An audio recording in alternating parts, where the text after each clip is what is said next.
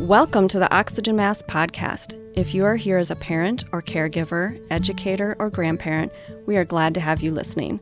This program is geared for the autism parent, but we welcome and invite all who are drawn to be here with us. I'm Tara, and I'm your co host, along with my partner, Beth. The title of this podcast, The Oxygen Mask, is based on a metaphor.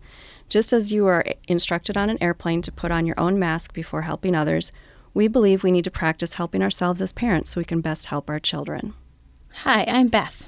At the beginning of each episode, we'll turn that metaphor, that symbol of an oxygen mask, into a concrete practice, pausing a few minutes each day to quiet our busy minds and breathe into our bellies provides a surge of stress reducing neurochemicals.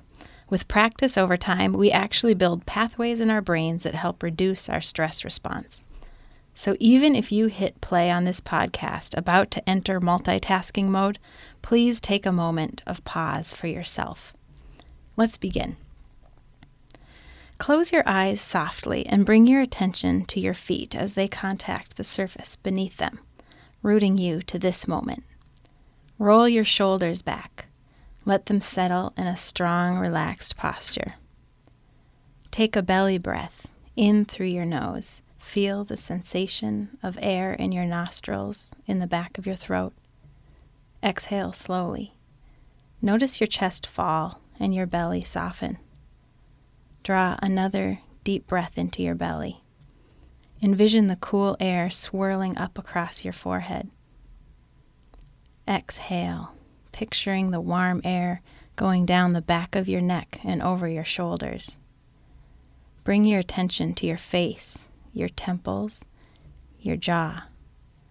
Take a final cleansing breath in. At the top of your in breath, bend your elbows and softly place your hands on your hips. Exhale slowly, perhaps letting a smile curl the corners of your mouth. Hold this posture for a few seconds as you open your eyes. Again, welcome. We are so glad you're here.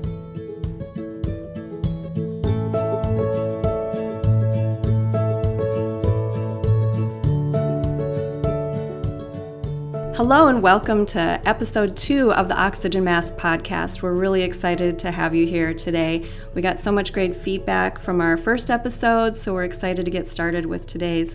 My name is Tara, and just to recap a little bit, I am a parent of uh, three teenage boys. My youngest one, Alex, has, is 14 and was diagnosed with autism when he was roughly three years old. I've been a photographer, um, marketer, uh, book author, all kinds of different hats, and have done a lot of advocacy work with children with autism, which has led me to creating this podcast today. Hi, I'm Beth, and I am a parent of two kids one who's six and another who's nine and is on the autism spectrum. Uh, in my professional role, I am executive director of Communities Engaging Autism and that's an organization working to empower families of young children or newly diagnosed families as they navigate their journey. And um, I love the job, and I'm glad that I got swept into Tara's creative tornado of, of things she makes. This is so fun. Yeah, we're having fun doing this together. Um, so today's topic is called They're Listening, and we just really wanted to um, take a minute to talk about um, how you talk about your child and understanding that they are listening when you are talking about them and and their diagnosis. So it really is important how you are presenting them to the world and also um, for their own self esteem and their own um, um, psyche. So I, I think it's one of those topics that we were talking about that we've come across often and, and by no fault of anybody's, but we hear parents you know, talking about the deficiencies or deficits that their child has while their child is standing right next to them. Mm-hmm. And whether they are verbal and are capable of understanding, you know, those words or not, it's really important to not present them that way because it's it's just damaging.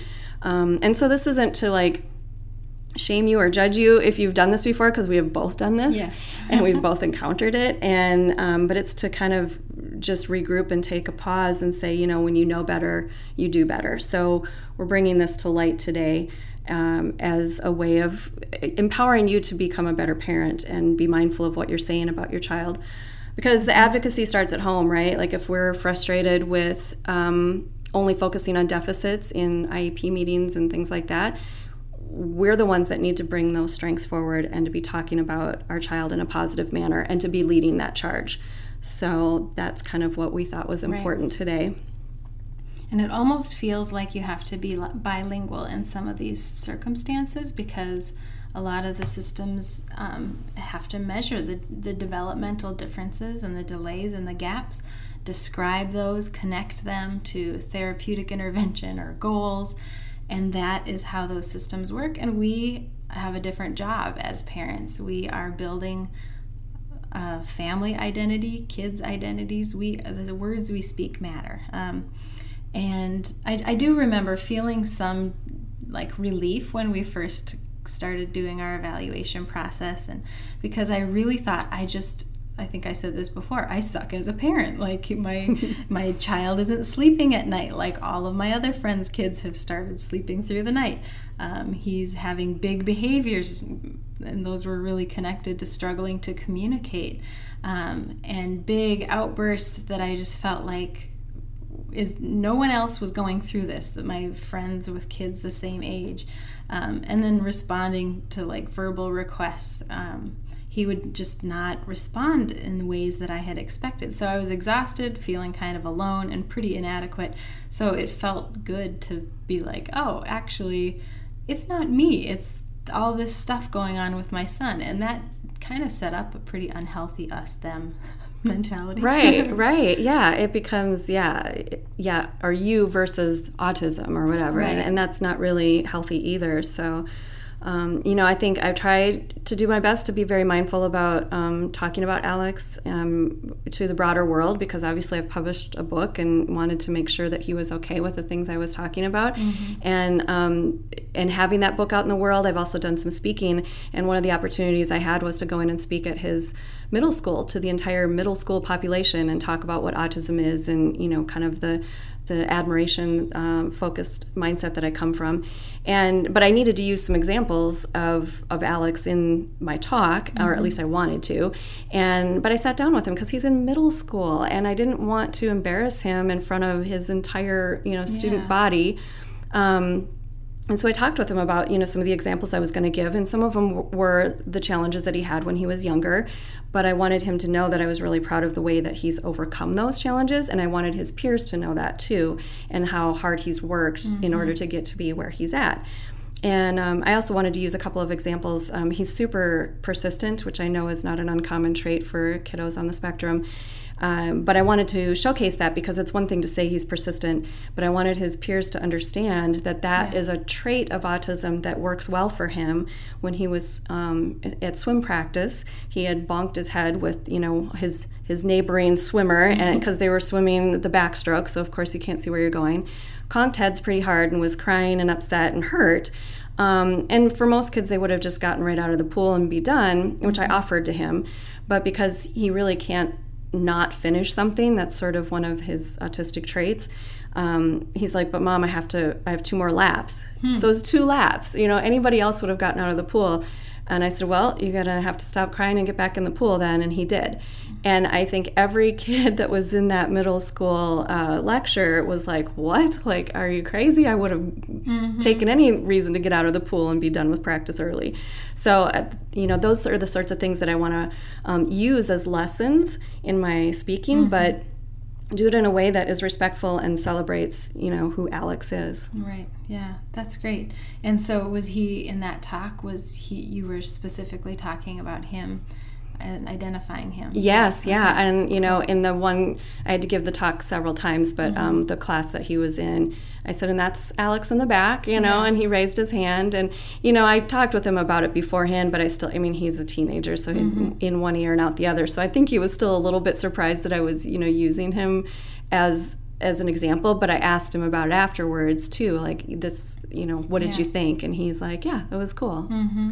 So, well, even I feel like it's so much a process. This isn't some like consent like right. form or something. This is a conversation that we have. And so now you're talking about your grown son, and my mm-hmm. son's eight or nine now. Um, and we have these are little sprinklings of conversations that we have, and I'm really trying to be aware and gauging where he's at with things. What does your son, what does Alex say about this project? This project, yeah. Well, I mean, he's super into YouTube and everything, so I thought he'd be pretty jazzed about this. But again, you know, it's like what mom does for work or whatever. So mm-hmm. he was kind of like, yeah, whatever.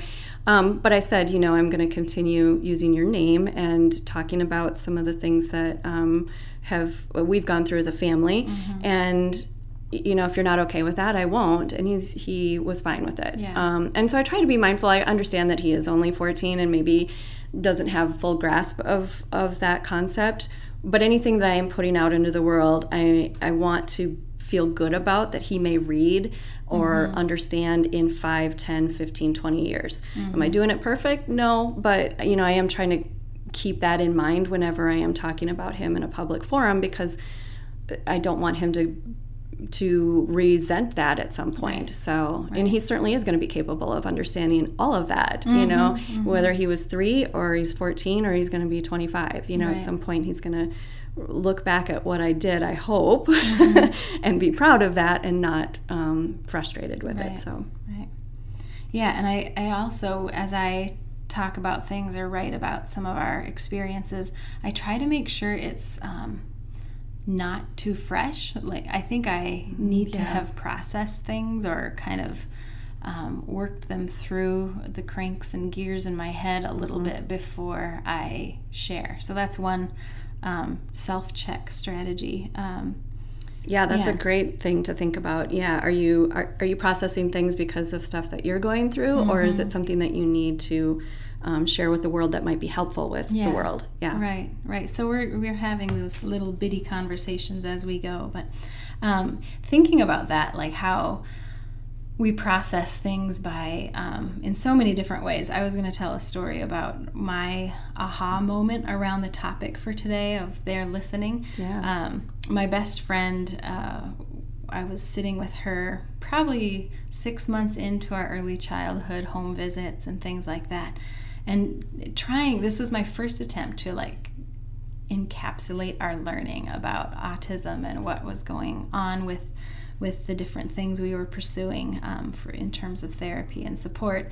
And i remember sitting on the floor with her and i could i was trying to describe lucas and some of the things that we were seeing and i probably used phrases like he can't or he won't or he doesn't. he doesn't. Right. These little um, and so i just remember like desiring so much to be understood in that moment because we had had this tidal wave of information and stress and um, her eyes just kind of glossed over and she got really distant and both our toddlers are sitting on the carpet playing and um, she just kind of looked over at them and she looked back at me and I just kind of hushed after a while, and she just, he can hear us, is what her response was. Um, even if they can't respond, like we need to talk as though they're listening. And I just, just froze really. I didn't know what to do with that. Um, and I've sat with it and carried it and really processed it over a long time. And as I get truly honest with myself, I feel like she was the check that I needed at that time, even though what I really wanted was somebody to say, "Oh my gosh, this sounds so hard," and right. "Man, you are the perfect superhero parent for this child." Right. I mean, I really this was me processing out loud a struggle, and I didn't get that kind of default empathy response. Right. I got a sort of well and i think what's human response yeah, yeah, what's really beautiful about that story though too is you know yes she provided that check for you but at the same time like it's okay to need to vent those yeah. things out but to do it in a healthy realm to do it mm-hmm. in with a trusted friend or you know a spouse or a family member whoever is kind of your inner circle and not in front of your child if it's stuff that you need to process through. Yeah, yeah mm-hmm. because it's both, right? Mm-hmm. You don't mm-hmm. want to just say, "Oh, I can never talk about my child in in negative terms," because mm-hmm. hard sometimes. Um, and as a parent, you don't know what to do, and you need that kind of support too. But just being mindful about how is that affecting your child right. along the way. Yeah.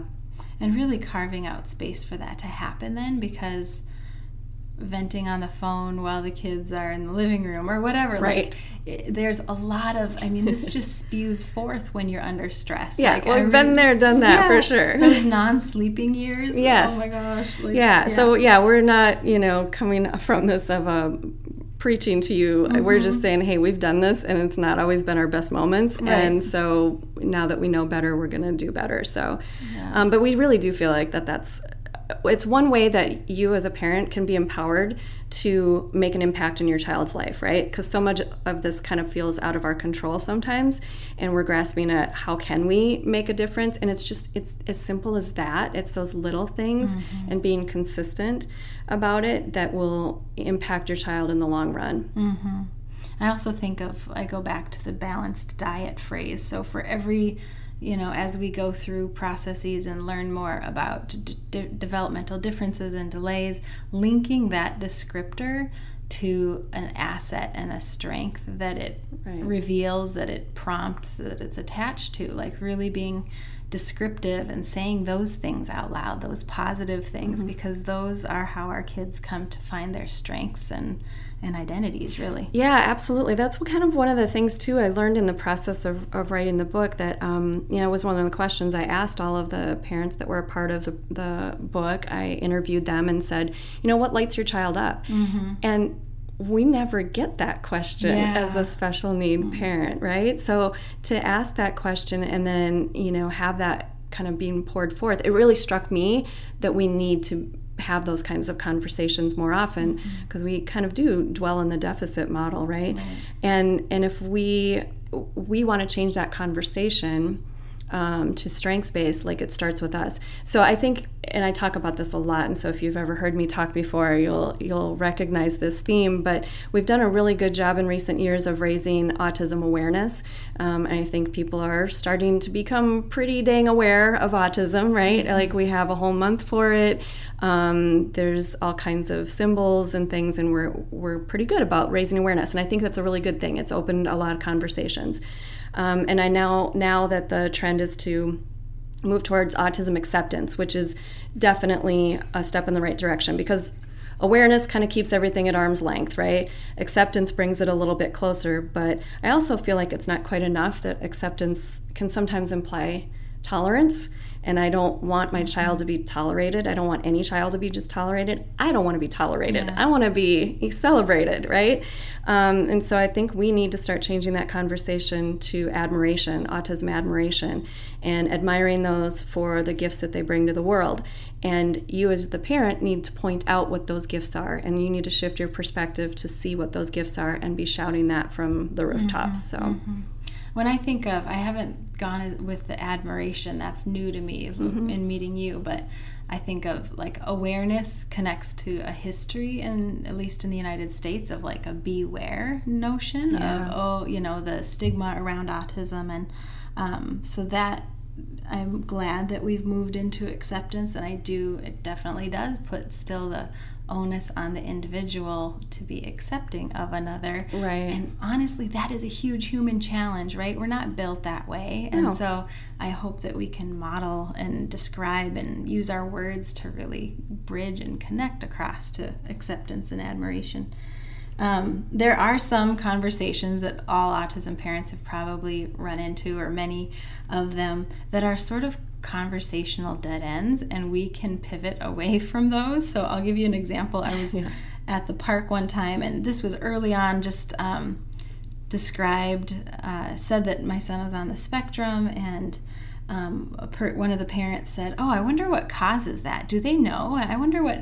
And I just, I, I don't even know what I said. Honestly, I think I probably tried to politely end the conversation. it's a hard one to answer. Right, and and there, it's not helpful, and so it's not helpful to me. I don't need to inventory um, all these Right. things in, in our in our genetics and history and whatever. Um, but I wish I had like now I have sort of more of a script in mind.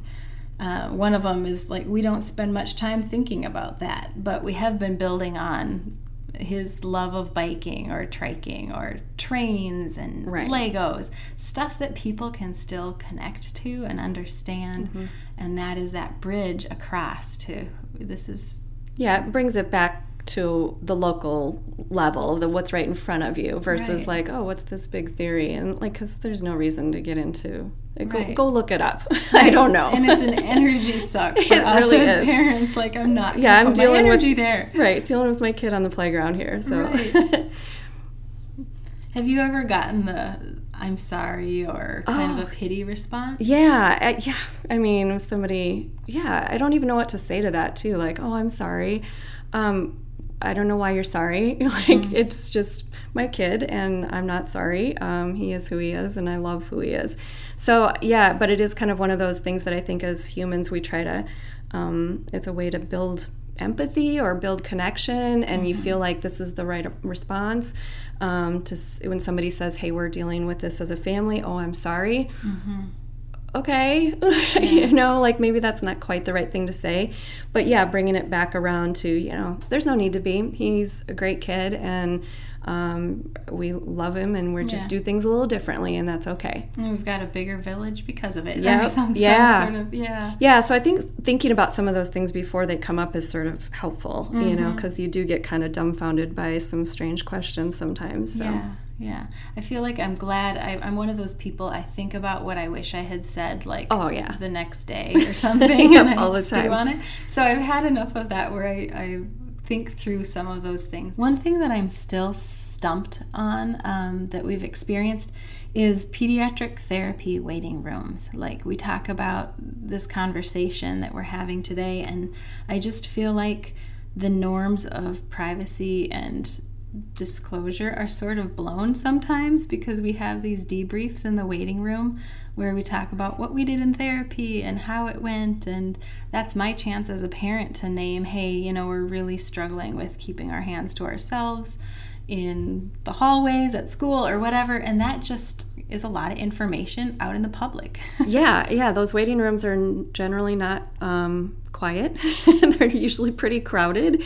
And yeah, I remember um, his Alex's early intervention center. That was the norm to, you know, do the transition at the end of the day. Here's here's your kiddo, and here's the kind of day they had. Yeah. And if there were any challenges, they got brought up right there in front of um, him and and any number of people waiting, right? Yeah. And so it is kind of an awkward um, thing. Yeah. And I understand it though, because we do, I don't want to say, oh, I don't want it to talk about his day, because I want that feedback loop. But maybe there's a little bit better way. Um, I think we're, we would love some feedback on this if anyone else has experienced this and what you think about it. And, you know, certainly you can speak up and have those things changed. But it was just something that struck us as we were talking about this topic. Like, yeah how do we expand that to not just how we talk about our kid, but how others talk about our Right, kid? right. And it's especially hard in those spaces where we're kind of translating across. And I think um, when you feel confused or uncomfortable in a situation like that, I think the sooner in the recently I kind of named it and said, you know, I'm just really not comfortable as he gets older, especially Right. with debriefing in the waiting room. Can we debrief in the back hallway or something like that? And that was definitely accommodated, and it was just a tender time for us. So I felt like I'm gonna speak speak up about it. So Right, right. Yeah, because sometimes you do need to have frank conversations, and maybe that's not very helpful for mm-hmm. to do that in front of your your child. So, And those email follow ups, I'm not so good at them, honest. who has time for that?